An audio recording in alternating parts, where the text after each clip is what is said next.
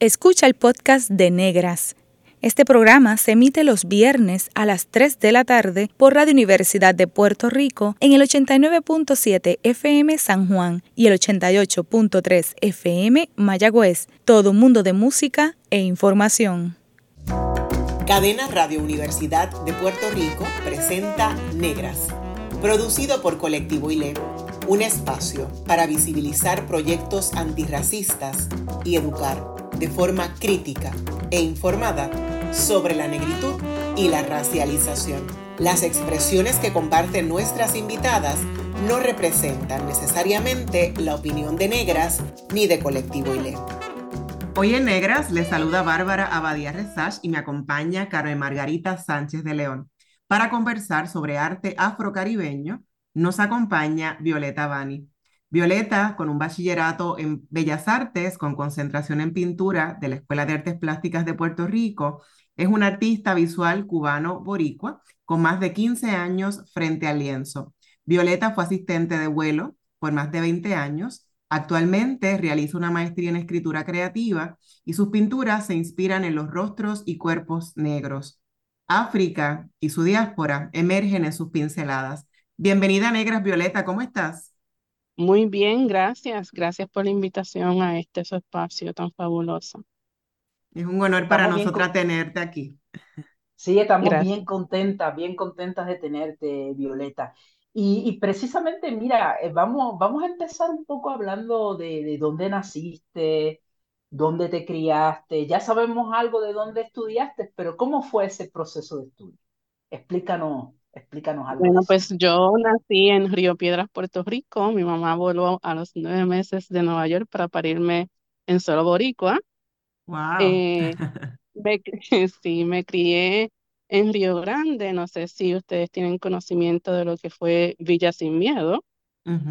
Yo oh, fui una de esas familias que expulsaron de Villa Sin Miedo. De hecho, aparezco en la carátula de una de las eh, periódicos. Me parece que fue el periódico Claridad yo con mi hermanita en una cuneta. Pero bueno, ese no es el tema. El tema que fue que empecé ahí a vivir en Villa Sin Miedo. Luego de ahí mi mamá fue y construyó una casita en lo que es todavía Villa Realidad, en Río Grande.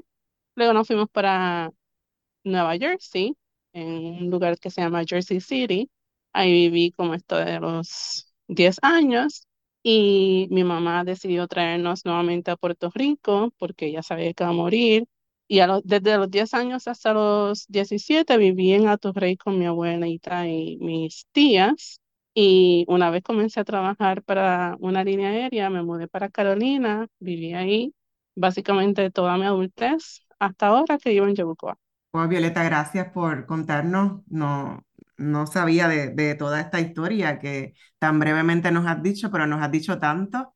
Ser parte también de ese proceso, ¿verdad? De, de Villa Sin Miedo y, por supuesto que tiene mucho que ver con negras, ¿verdad? Y con eh, el asunto, ¿verdad? del desplazamiento, de, que nos sacan de nuestras tierras. Así que lamentamos mucho que hayas tenido esa experiencia y también, ¿verdad? Eh, que tu mamá físicamente ya no esté con, con nosotras, pero también queremos honrarle su memoria eh, aquí en Negras. Y quería preguntarte también sobre esta ¿verdad? Ser asistente de vuelo, ¿verdad? O azafata, como, como conocíamos y, y, lo decíamos popularmente antes. ¿Cómo fue esa experiencia también para ti de, de estar viajando? ¿Cómo, ¿Cómo, la gente te, te, interpelaba? Bueno, para empezar, nunca me imaginé que iba a, a ser asistente de vuelo. Esto fue algo muy casual que surgió esta oportunidad y yo pues le arranqué la mano a la oportunidad y me encantó. Eh, experiencia de ser asistente de vuelo, una asistente de vuelo negra desde el 99, fue variada. Tuve muchas experiencias maravillosas y otras no tan maravillosas. En cuanto a lo racial se refiere, tuve experiencias de discrimen en algunos países. Por ejemplo, mi primera visita a Barcelona, recuerdo que yo estaba bien perdida para llegar a a la casa de la persona que me hospedaba y habían dos señores mayores sentados en un banco en la plaza y yo me acerco hacia ellos a hablar español. La mayoría de ellos debo decir que hablan español, ¿verdad?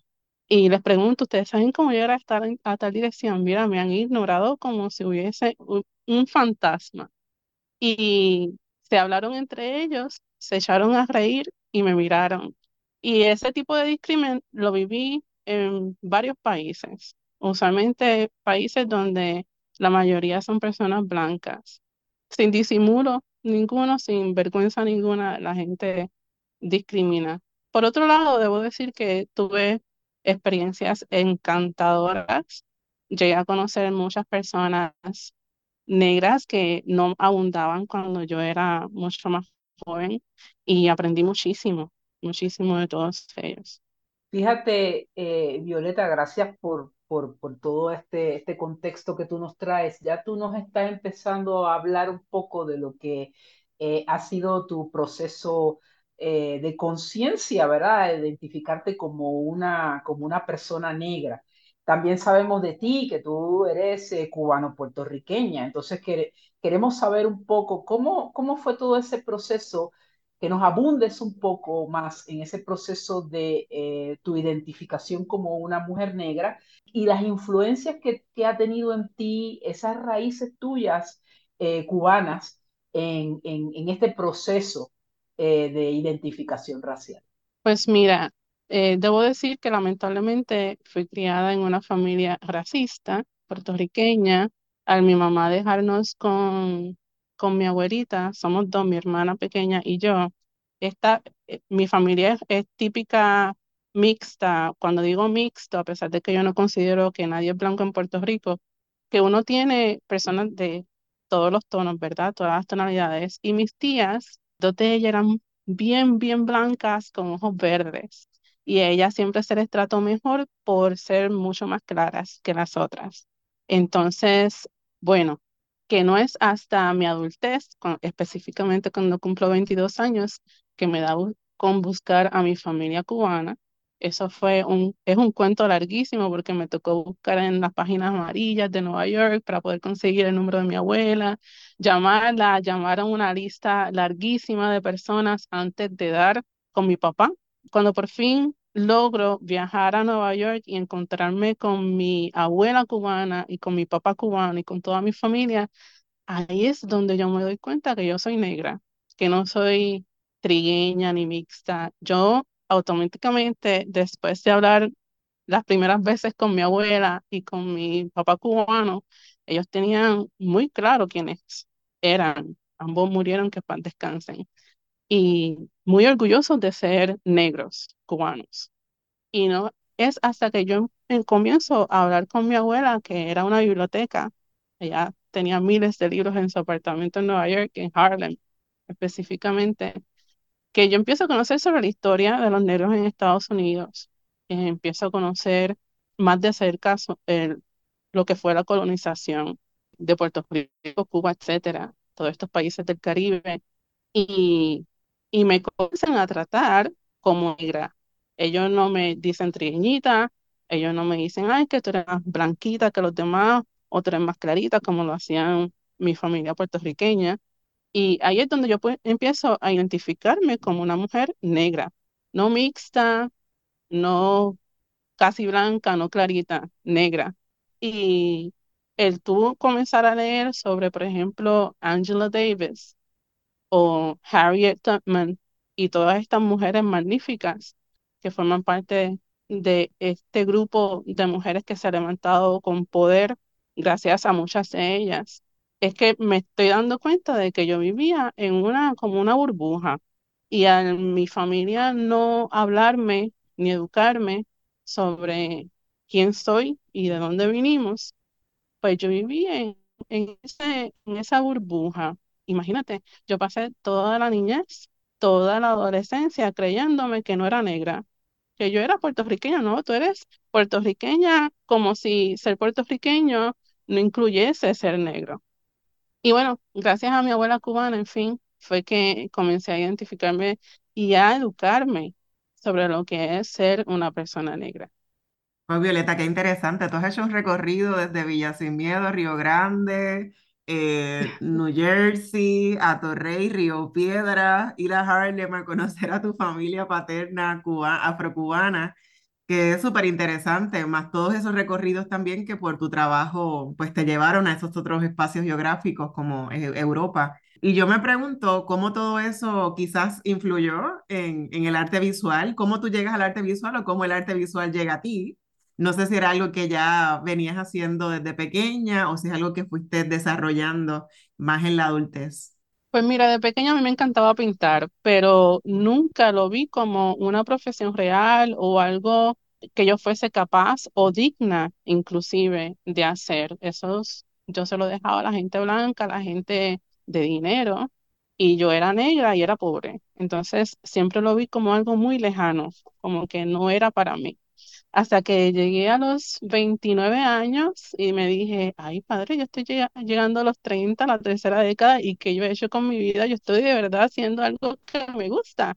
Sí, volar es espectacular y conocer gente de todas partes del mundo es hermosísimo, pero yo me sentía como que yo tenía que empezar y terminar algo. Había comenzado en la Universidad de Puerto Rico, recinto de Carolina, estudiando educación, porque no sabía qué era lo que yo quería. Estudié ahí como tres años, no lo terminé. Me fui a estudiar turismo a lo que me parece que ya no está en la Avenida Ponce de León. Era un instituto que se llamaba MBTI. Y ahí estudié turismo. Me gradué y me aceptaron en un empleo en el aeropuerto. Yo tenía tres trabajos, trabajaba en hotel, trabajaba en, en Centennial, que era una compañía de celulares para aquel tiempo, y también tenía mi trabajo en el aeropuerto. Tomaba la guagua, la ama, dos amas para llegar al trabajo y dos amas para llegar a la universidad. Mira, eh, llegaba agotada. Tuve que renunciar a dos de esos trabajos cuando me escogieron para el aeropuerto. Entonces, pues, me viajé el mundo por unos 10 años hasta que llegué a los 29 y me cuestiono qué he hecho con mi vida y digo, bueno, pues, ¿qué me gusta a mí? Pintar, crear, dibujar. Vámonos a, a la Escuela de Artes Plásticas de Puerto Rico. Solicité primero al departamento de diseño gráfico en la UPI y no me aceptaron, porque ya yo había saltado tanto de departamento en la UPI que dijeron, espérate, aquí está lo que tienes un relajo. Y yo dije, bueno, pues está bien, me voy para la Escuela de Artes Prácticas, que es la única universidad especializada en arte en Puerto Rico. Me escogieron y ahí estuve hasta que me gradué de mi bachillerato. Y bueno, de ahí es historia. Llevo ya 15 años como artista visual. En tus preguntas, Violeta, tú has empezado a conversarnos de las personas en tu vida que, que te han forjado, esos ancestres eh, que, hicieron lo que, lo que es Violeta hoy. Entonces, definitivamente percibimos, sabemos que, que tu arte está dedicado en gran parte a la ancestría. Entonces, un poco háblanos de, de, de esos otros ancestres, esas otras ancestras que han marcado tu vida y tu arte. Pues mira, voy a ser bien específica con esa pregunta porque cuando me la haces, me voy a una lectura de uno de los libros de Angela Davis, que es una activista norteamericana eh, negra. Ella en uno de sus libros habla de, del cimarronaje y habla de estas mujeres esclavas que les tocaba trabajar aún estando embarazadas en recogiendo. Y hay un relato bien fuerte en donde ella dice que las agolpeaban hasta que la leche de su seno se juntaba con la sangre. Y eso son historias, hay muchas de ellas muy crueles, que, que wow, ¿cuántos siglos llevan sufriendo mis ancestros? y ancestras. Todo el maltrato, todo el desprecio, todo el rechazo y el dolor por el que han pasado todas estas hombres y mujeres y niños a causa de la inconsciencia del hombre y la mujer blanca. Y yo dije, yo voy a llegar a poner un rostro negro en cada país de este planeta para compensar de alguna forma todos estos siglos de injusticia, de maltrato, de invisibilización Así que una de las cosas que me, me motiva mucho de mis ancestros y ancestras es eso, que ellos con todo el dolor y sus dificultades y todo el rechazo y el maltrato, lograron sobrevivirlo, salir de él, liberar a otros y otras. Y, y creo que eso es merecedor de ser honrado toda la vida. Y yo, mi granito de arena es recrear sus rostros para que todos y todas en el mundo los vean. Qué hermoso eso, Violeta. De verdad que eh, me parece maravilloso cómo, cómo tomas entonces el dolor de nuestros ancestros y ancestras eh, y lo conviertes en arte para visibilizarles, para agradecerles, ¿verdad? Eh, y, que estén siempre presentes. Y, nos parece una maravilla que te dediques al arte. Qué bueno que encontraste, ¿verdad? En ese proceso, de, ese cambio de década, encontraste que el arte era lo que mm, te movía y lo que querías seguir haciendo. Eh, y particularmente que, que difundas mediante el arte la estética afro, ¿no? Que digas en cada lugar del mundo yo quiero que haya una pieza mía representando eh, a una persona negra. Y te pregunto, ¿cómo, cómo la gente recibe tu arte? ¿Y, ¿Y, qué es lo que más llama la atención cuando la gente está en una galería o en una exhibición o exposición de arte y ve una pieza de Violeta Bani? ¿Cómo, cómo recibe tu, tus expresiones artísticas? Pues mira, mi arte no es para todos y me lo han dejado saber en varias ocasiones. Eh, incluso me han pedido que cambie la temática si deseo exhibir en X o Y galería, lo cual nunca he hecho. Por mí se pueden quedar con su galería porque yo no pinto para los galeristas ni para el gusto popular. Esto es un tipo de protesta. Eh, y bueno, mi arte es político. Yo te estoy básicamente cogiendo todo el espacio que se nos denegó y poniéndote de frente los rostros negros a los que tú tanto niegas. Así que definitivamente no, en mi arte no cae muy bien a todos y yo estoy muy bien con eso. Sin embargo, la parte de que, sí me apoya, siempre me han dicho que lo que les encanta es que logro captar la esencia de las personas. Eh, y eso se debe a que soy bien observadora y tomo mi tiempo en analizar tu rostro. Pienso que los ojos nada más me dicen tanto, tanto de tu gozo como de tu sufrimiento. Y eso pues me gusta pintarlo. Aparte de que los rostros negros son mi espejo. Yo es como mirarme en un espejo. Tenemos los mismos labios gruesos, la misma nariz ancha, cabello crespo. Y sí, me gusta que la gente se vea en mí y que yo me pueda ver en ellos.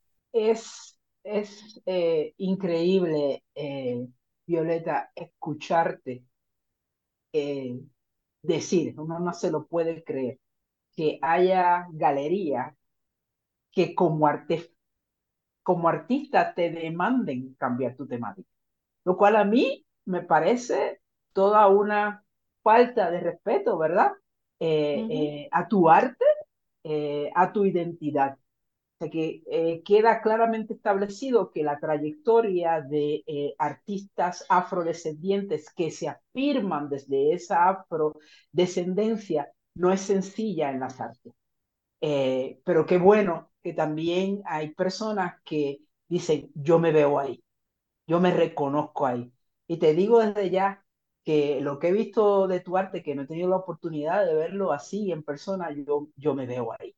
Así que yo yo, yo, yo te doy las gracias. Yo te, yo te agradezco desde lo profundo lo que tú estás haciendo. Y sobre todo, mira, a mí me impresiona mucho de ti que en realidad eh, tu vida toda es un proyecto de arte. Eh, porque es un deleite mirar las redes sociales eh, de Violeta Bani. ella nos va, nos, tú nos vas abriendo un espacio en tu casa que es una casa que, que, te acoge y que nos acoge a quienes estamos viendo ese proyecto, que es un proyecto no solo de una residencia, es un proyecto de arte y que nos acoge. Así que tú, tú, ves arte donde posiblemente yo vea algo cotidiano. Me acuerdo mucho, por ejemplo, en una pared sencilla, tú ves un mural de hojas de plátano yo no lo podía creer cuando yo estaba viendo eh, eh, esa creación. Y ese mural de hojas de plátano sale de materiales cotidianos. Entonces tú miras con ojos de artista eh, y de artista afrodescendiente. ¿Qué significa esa mirada para ti? ¿Cómo te marca? Bueno, primeramente, yo pienso que es un privilegio tener un ojo de artista, por eso que acabas de mencionar, porque no todos ven, no todos pueden ver lo mismo que vemos nosotros. No quiero excluirme del resto de verdad de las personas, pero hay que reconocer que somos personas súper sensibles, eh, hipersensibles en muchos casos, y, nos enfocamos en los detalles. Yo personalmente me lo absorbo todo. Y, y, me siento dichosa de poder hacerlo, que aunque a veces el dolor se siente más fuerte, pero las alegrías también se sienten más fuertes. Y para mí es como tener un don eh, de ser y poder expresarme de forma vulnerable, sin miedo a que me juzguen. Eh, el poder compartirme con los demás, yo lo veo como inspirar para bien. No me gusta usar la palabra influenciar porque no es cuestión de influenciar a nadie, pero si te puedo inspirar a lograr o a comenzar un proyecto que tú pensabas que no podías hacer porque tenías tal o cual limitación, mira, yo he pasado a la séptima meca y no le tengo miedo a meterle mano a lo que haya que meterle miedo, perdón, haya que meterle mano. Así que sí, sí puedo sembrar una semillita y, y con el tiempo esa semillita eh, crece una plantita y da fruto, gané. Qué maravilloso y yo coincido con, con Margot, ¿verdad? Porque en las redes sociales tú nos abres esa ventana para acercarnos a tu ser de artista y, podemos ver cómo van surgiendo una pintura tuya, como si estuviéramos ahí contigo. O sea, ese proceso de, de tú eres una persona, parecería ser una, una, persona muy privada, pero a la vez muy pública eh, en el trabajo que estás haciendo, ¿no? Y, y, eso a mí me parece muy, muy bonito y, y también me veo eh, yo no soy artista, pero, pero me veo también en eso, que la gente piensa que yo soy muy extrovertida y es todo lo contrario, pero, pero las cosas que hago, que se publican o lo que es público, pues lo hago con, con mucha entrega, como un acto político también, ¿verdad? En agradecimiento, como haces tú a nuestros ancestres. Y, y, me encanta ver los vídeos de cuando estás así en el patio de tu casa, que es un privilegio vivir en el campo en Puerto Rico eh, y estar ahí rodeada de, de plantas, de, de, tu perrito y todo eso, ¿no? ¿Y qué intencionas, Violeta, para que otra gente vea tu espacio desde un ángulo privado, pero a la vez ver esa contradicción entre lo público y privado? ¿Cómo, qué, ¿Qué intencionas haciendo esos vídeos y mostrando tu trabajo? Eh, a través de las redes sociales? Bueno, en cuanto a mi hogar se refiere, que es un proyecto de vida, porque uno nunca deja de trabajar en su casa cuando se compra una casita, ¿verdad? Eso yo creo que todo el mundo puede estar de acuerdo con eso. Pues en cuanto a mi casa se refiere, yo intento transmitir la paz que me ha traído el campo. A veces lo logro si en cuanto a mi casa se refiere, pues intento transmitir la paz que me ha traído el campo. Si logro transmitir esa paz, pues ya logré mi cometido. Y dejarle saber a la gente de que es posible vivir una vida tranquilo y en paz. Y que el campo te puede ayudar inmensamente a llegar ahí. En cuanto a abrirle la puerta a mi taller, a las personas, me interesa que que entiendan un poco mejor sobre el proceso de hacer una pieza, de ser artista. A veces la gente, pues, por las redes sociales se piensan que uno hace una pieza de la nada en cinco minutos, en fast forward, y en realidad a veces, muchas veces toman meses una sola pieza, que, que claramente depende del artista y del tipo de arte que uno, uno cree, pero dejarles entrar también puede ser una forma de inspirar a otros a, a crear no lo mismo ni igual, pero inspirarlos a crear. Creo que necesitamos más creadores genuinos.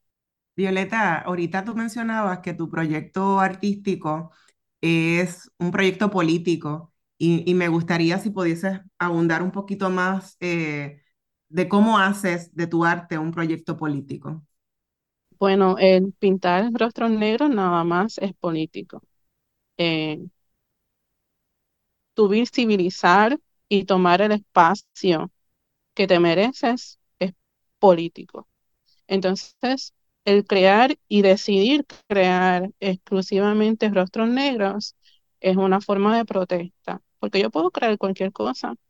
Yo puedo crear un monte, puedo crear una casa, puedo crear, pero no, yo decidí eh, visibilizarme yo y visibilizar a todas las mujeres negras, porque sí, hay muchas luchas, pero a mí me ha tocado muy personalmente vivir lo que es el discrimen por ser de un color más oscuro, que es absurdo y espero que la gente así lo vea en un futuro bien cercano, lo absurdo que es discriminar a cualquier persona por su tono de piel. Así que hasta que no cese el racismo, este que está aquí va a, va a seguir. Tal vez incluiré otras cosas como lo que hago ahora que estoy incluyendo la naturaleza, pero ya mismo se asoma un rostro negro por esas matas de plátano. Gracias. Tú nos has recordado que eh, tanto eh, la creación como el arte es, es una acción política. Decidámoslo o no, es una acción política. La diferencia contigo es que es intencionalmente política con el propósito de eh, transformar nuestras sociedades y, darnos también eh, unas perspectivas nuevas a las personas afrodescendientes y aquellos no afrodescendientes a que tengan, se asomen y tengan sensibilidad sobre la historia de las personas afrodescendientes. Y, tenemos que seguir conversando sobre esto, Violeta, definitivamente. Pero en breve regresamos con Negras y continuaremos dialogando con Violeta Bani en torno a arte afrocaribeño. Siga en sintonía con Radio Universidad de Puerto Rico.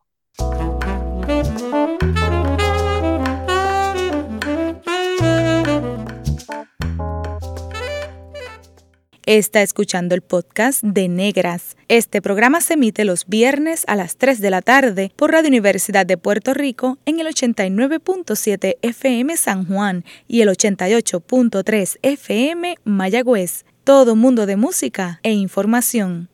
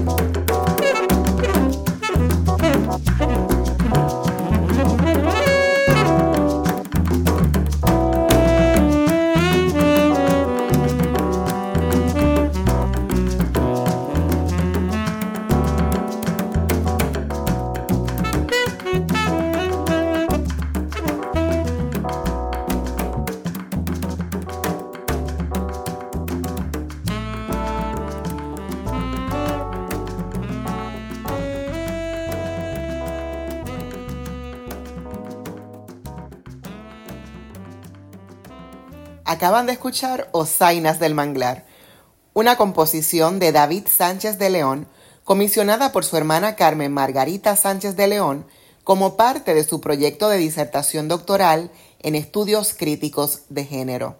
Osainas del Manglar es un junte entre los hermanos Sánchez de León, David, Margot y Dimas, una melodía de jazz y cuembé de bomba muy especial para negras y colectivo ILE. Usted está escuchando Negras, inspiradas en las grandezas de nuestras ancestras. Le saludan Bárbara Abadía Resach y una servidora Carmen Margarita Sánchez de León. Hoy conversamos con Violeta Bani sobre arte afro-caribeño. Y justo durante la pausa nos quedamos, como siempre, eh, eh, conversando eh, y ampliando un poco, ¿verdad?, sobre, sobre lo que se trata la, la conversación y hablábamos con, con Violeta sobre esa estética afro, esa estética desde las mujeres eh, que Violeta quiere presentar. Podríamos eh, hablar, podrías hablarnos un poco de, de, qué quieres capturar en esa estética que tú presentas con tu, con tu arte. El poder de cada mujer negra, incluyendo los hombres. He llegado a pintar varios hombres negros. El poder que tenemos la gente negra, vamos, que me gusta reflejarla como belleza, como poder, como encanto. Me encanta añadirle un collar, me encanta añadirle un sombrero, me encanta exagerar sus cabellos, sus facciones, porque quiero comunicar que somos bellos independientemente a cómo el mundo y la sociedad nos vea.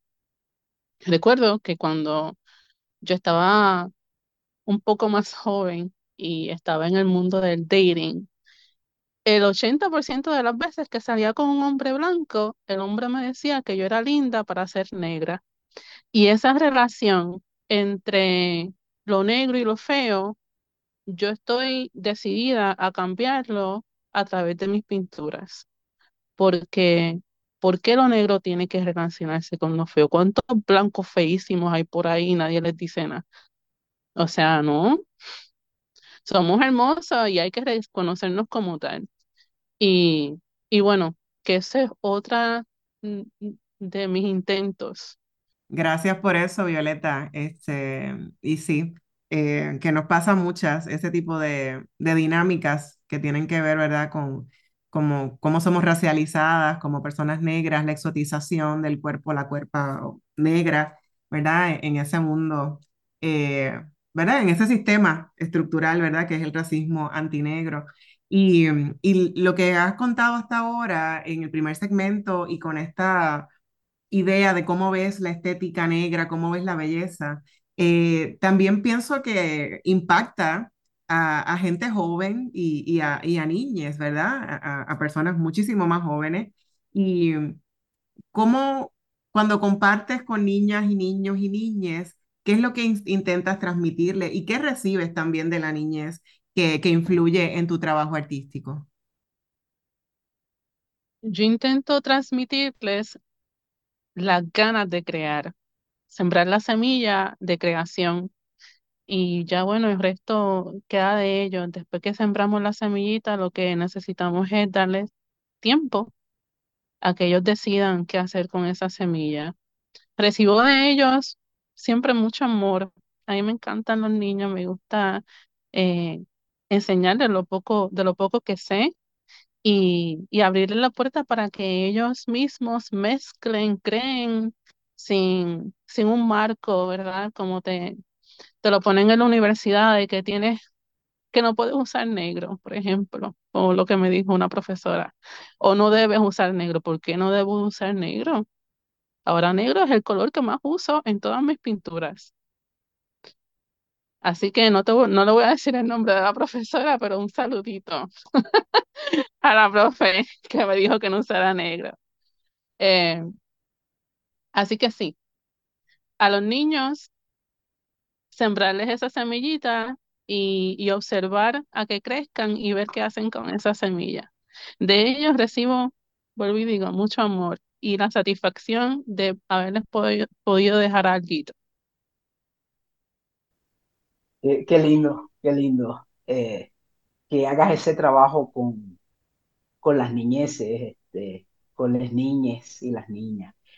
Eh, y tú eh, te, defines de distintas maneras, pero dos, cosas a mí, a mí me llaman la atención. Y es que, primero, tú dices que eres un artista visual. Y segundo, una amante de la tierra. Y yo te pregunto, ¿se puede ser artista sin ser amante de la tierra?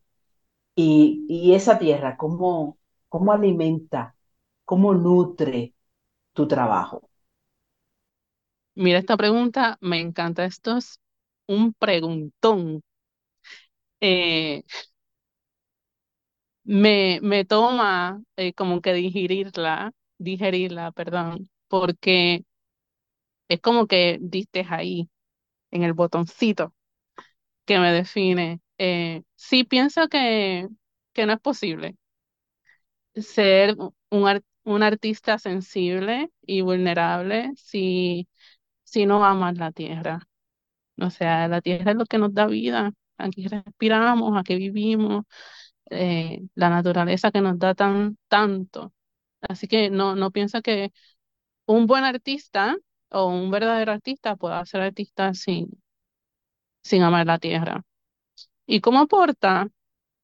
Bueno, desde que me mudé al campo hace casi cinco años, que lo único que veo son matas de plátano, de guineo y, y cosas hermosas, todas verdes, a veces se tornan anaranjadas, algunas rojas. Eh, aporta en esa paz que yo necesito para poder crear. Aporta en los colores, aporta en la vida que le da mis pinturas. Eh, y los colores, definitivamente, el color es, un medio que utilizo para eh, transmitir emoción y pienso que lo logro muy bien, modestia aparte, con los colores que utilizo. Y eso es en parte también gracias a amar la tierra y a observar muy bien. Qué lindo. Y qué privilegio esa de estar ahí rodeada de, esas matas de plátano y todo eso. Pues eh, la verdad que sí, debo, admitir que es un privilegio. Felicidades por eso, ¿verdad? Porque lograr tener una casita en, Puerto Rico y, y, sobre todo en ese espacio paradisiaco, pues eh, debe ser un honor. Y Violeta, nosotras nos conocimos. Gracias, gracias. Nosotras nos conocimos el año pasado en Casa Silvana, en Humacao. Y es interesante porque, pues hablando de ancestres y todo lo demás, pues mis ancestres abadía, pues son de esa zona, ¿verdad? De, de Naguabo, Humacao. Y, y fue bonito, pues llegar a Casa Silvana y sentirme como eso, como que era una casa eh, con los guanimes esnú, como me dijeron que le llamaban, con el bacalao, este, em, ver el, el, huerto casero, la música ahí de, de, de, de, campo, ¿no? Este, tan bonito en ese momento y con tanta gente que, que admiro muchísimo. Y, y, una de tus piezas me llamó la atención y recuerdo que dije, yo quiero conocer a esta persona y, e, y invitarla a Negras. Y mira, estamos aquí conversando con Violeta Bani, la artista que creó una pieza que se llama Atlas. Y tu trabajo ya lleva tu nombre. Uno puede ver una pieza y uno dice, esto es de Violeta. ¿Y qué retos has enfrentado eh, cuando decides qué, qué, piezas vas a escoger para las exhibiciones? Eh, nos has hablado de que hay lugares donde te han dicho no queremos rostros negros eh, y tú insistes y ese es tu proyecto, eso es lo que tú haces. Pero ¿qué otros retos has enfrentado? sobre todo pensando que quizás hoy día, y tú me corriges, hay más espacios para exhibir, por ejemplo, el trabajo maravilloso que hace Edwin Velázquez, etcétera, pero ¿hay más espacios para ustedes como artistas visuales en Puerto Rico o, son todavía muy limitados? Pues mira, esa también es una excelente pregunta y gracias por hacerla.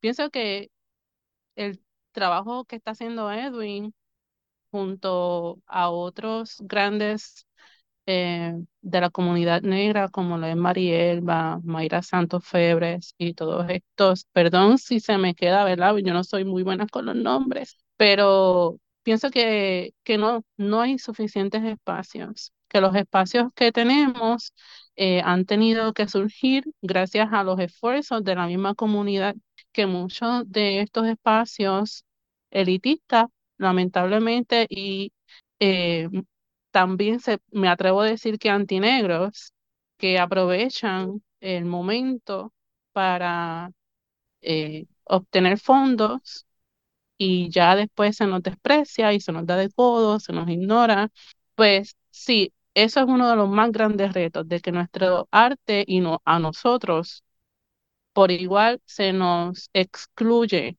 Esto de la inclusión, tanto que lo, lo critican y que si estamos altos de la inclusión, no. Entonces, a lo que voy con eso es que no estamos incluidos en todas todos los espacios donde se supone que estemos incluidos.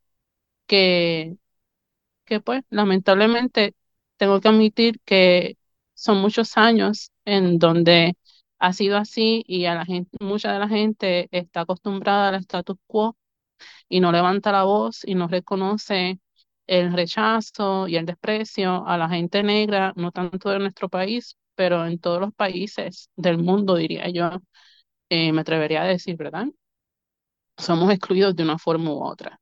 Así que, mira, si uno de los sueños que yo tengo es crear un museo antielitista, antirracista para Puerto Rico y el Caribe, en donde todos los artistas afrodescendientes puedan libremente exhibir sus piezas, sus trabajos, sin ningún tipo de dominancia elitista por parte de de estas entidades que, que lo que buscan solamente es el dinero. Sí, no, ciertamente. Y, y, ojalá que ese proyecto vaya eclosionando eh, pronto eh, para tener más espacios que es necesario. Tú nos has hablado ya de, de, de, esa, de ese proyecto tuyo, de esa mirada tuya de estética hacia lo afro y particularmente hacia las mujeres. Pero yo quiero mencionar dos obras tuyas que a mí me impresionaron muchísimo cuando yo las vi. Eh, de, hecho, me, las he visto en línea y me gustaría realmente verlas en, así, en persona, porque son impresionantes. Una de ellas se llama Law of Movement y la otra se llama Law of Correspondence. Y claro, son una, una propuesta de estética femenina afro, que, que es, es increíble porque es una expresión de colores. Invitamos a las personas que nos están escuchando a buscarla en, en, en, línea. Y te pregunto, ¿cómo, ¿cómo te inspiraste para crear estas obras tan impresionantes, tan llamativas? Pues mira, mis procesos son bien desorganizados, debo decir. Yo surjo con una idea de una serie de leyes y comienzo a pintar a partir de la idea que me imagino. En este caso era pues, esa serie de leyes y la primera que se llama Law of Correspondence, no, perdón, Law of Movement, la ley del movimiento. A mí me encanta la ciencia, así que eh, me gusta como que de alguna manera traer todos mis gustos a mis pinturas. Y como la ley del movimiento habla de eso precisamente, de mantenerse en movimiento, me imagino unos molinos, esos molinos se convirtieron en rosas, me vienen los colores rosados, rojos a la mente y siempre pensando en el color de nuestra piel, qué colores resaltan, hacemos que resalten cuando los usamos. Y, de ahí es que vienen los amarillos, los naranjas, los verdes y todos estos colores que, que te hacen feliz, ¿ves? Porque esto también tiene una psicología, el color de la, eh, la psicología del color. Y pensando en cómo va a hacer sentir a las personas cuando lo vean. Así es como yo llego a, a, terminar una pieza, pero en realidad no, no comienzo ni siquiera con un boceto. Ella va surgiendo de a poquito a poco según me vienen las ideas. Qué interesante y, me encanta, al igual que, que Margot, ¿verdad? Esa explosión eh, de, de, colores que utilizas, que, que, es tanto eso, ¿no? Nuestra, eh, nuestra África colorida, ¿no? Ahorita te has mencionado, Violeta, que igual que mm, sufrimos, también gozamos, ¿verdad? Entonces, supongo que, ¿cómo es tu proceso, ese proceso que dijiste que era desorganizado, pero cómo es tu proceso de, de creación? Em, no sé, ¿cómo, ¿cómo es un día normal, o sea, para ti? al momento que dices, bueno, hoy voy a pintar o voy a continuar una, una pieza, etcétera. ¿Cómo, ¿Cómo se da ese proceso? Pues mira, te cuento que la preparación a veces me toma días, porque todo comienza con una idea y esa idea se va transformando en tu cabeza, a veces por día, a veces por semanas. Cuando por fin decides eh, comenzar, tengo que decidir el tamaño de, de la pieza, los colores que voy a utilizar, la modelo que voy a utilizar, etcétera. Claramente todo se va transformando, pero por ponerte en perspectiva, me puede tomar hasta tres horas preparar mi espacio. A mí me gusta prender una velita, me gusta prender incienso, uso música de jazz o música clásica. A veces pongo hasta Bunny, debo admitir, porque me gusta él, algunas de las canciones de él. Y y bueno, música de los 80, con las canciones de Wilkins, cualquier cosa me motiva. Eh, no discrimino mucho con la música. Eh, es algo que, que también trato de transmitir. Eh, lo que estoy sintiendo en el momento cuando estoy pintando. Pero bueno, los procesos son procesos largos. Yo soy súper lenta, soy una tortuga, siempre me comparo con la tortuga del cuento de la la liebre y la tortuga. Eh, pero me lo disfruto igual. Es, siempre me estoy autocriticando por la lentitud mía, pero al final, mira, me puede tomar una semana o un mes, pero termino la pieza. Wow, que, pero, pero luego son unas piezas que me imagino que te sentirás muy orgullosa de ellas, ¿no? De, de ver plasmado todas esas ideas y todo ese proceso que quizás es lento, pero es el, el tiempo que, que, merece cada pieza, ¿no? Y em, también quería preguntarte, Violeta, porque algo que, que, mencionabas en una pregunta anterior con respecto a, a la accesibilidad de artistas negros en, en Puerto Rico y, y mundialmente, ¿no? Eh, sin embargo, la explosión de colores, que es muy africana en, en textiles y en ropa, ¿verdad? Eh, eso lo tenemos muy presente, pero en tiempos recientes hay diseñadores de moda africanos, africanas, africanas que han capturado la atención de grandes compañías de moda como Louis Vuitton. ¿Qué piensas que podría ocurrir con toda esta mirada comercial a la estética africana? Pues pienso que según le puede dar mucha visibilidad a estos artistas, que bien merecidos se los tienen, eh, también le puede hacer un daño, porque, bueno, que, que estas grandes compañías como lo es Louis Vuitton, Gucci, Chanel, pueden estar adquiriendo el arte de, de estos artistas africanos con la mera intención de, de, hacer, de tener más ventas y que corren el riesgo de que se vuelva una moda. Entonces, al volverse moda, pues pierde para mí credibilidad, seriedad, etcétera. Hay muchos etcéteras, ¿verdad? Así que es como un arma de doble filo le puede ir muy bien al artista negro, que pienso que se lo merece, y, y que ya es hora, ¿verdad?, de que se visibilice el arte africano, afrocaribeño, pero que a la misma vez hay que tener mucho cuidado, porque eh, a veces el dinero, money talks, como dice, y le pueden ofrecer una millonada al artista y el artista cede y le puede llegar a hacer un, un daño más que un bien al arte africano. Ciertamente, eh, Violeta, y nos ha llamado muchísimo la atención todas, cómo, cómo todas estas compañías ahora están colocando sus ojos sobre todas estas producciones artísticas que, como tú bien nos has señalado a través de esta entrevista, tienen, tienen una historia, porque tienen una ancestría que está hablando de ahí, tienen un, tienen, tienen un sentido eh, eh, cultural que probablemente eh, en una comercialización se, se, perdería. Recordemos, por ejemplo, no, no sé si las personas que nos escuchan están muy al tanto, pero por ejemplo, diseños de las comunidades de pueblos originarios acá en, en, en todo lo que es América Latina y en México particularmente han sido cooptados por eh, eh, compañías de diseños sin, esto es más grave, sin el reconocimiento de dónde viene ese aporte cultural. esto está pasando, esto es una cosa que lo estamos viviendo, estamos eh, en esta apropiación cultural.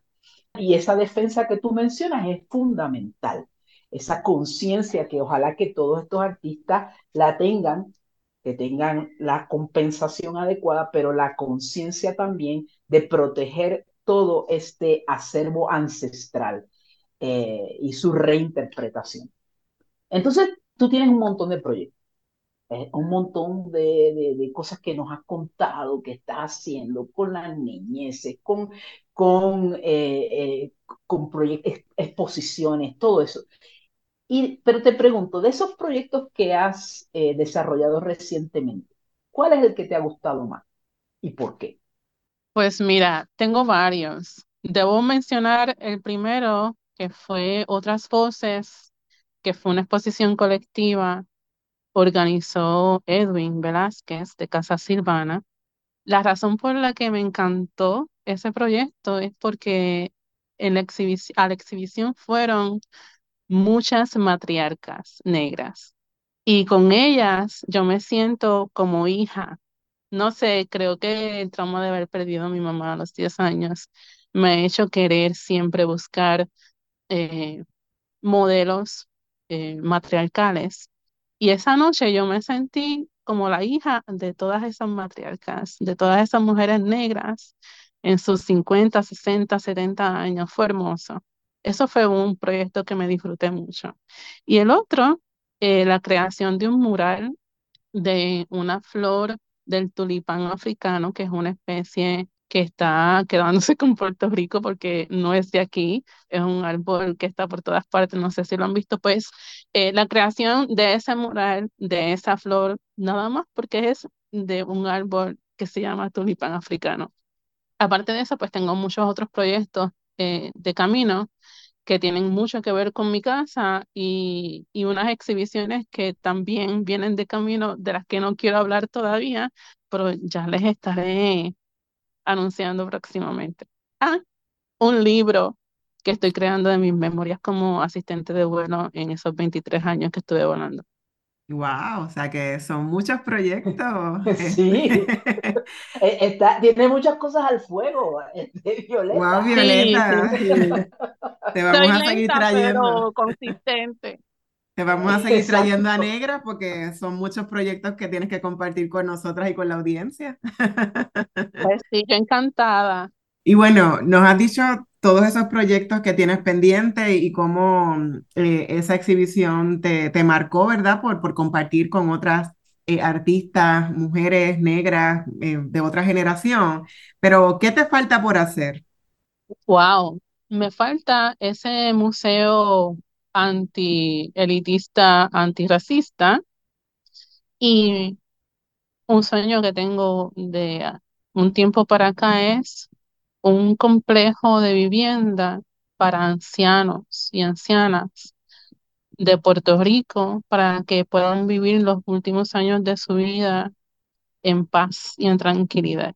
Claramente eso es cuando sea millonaria, pero lo tengo muy presente.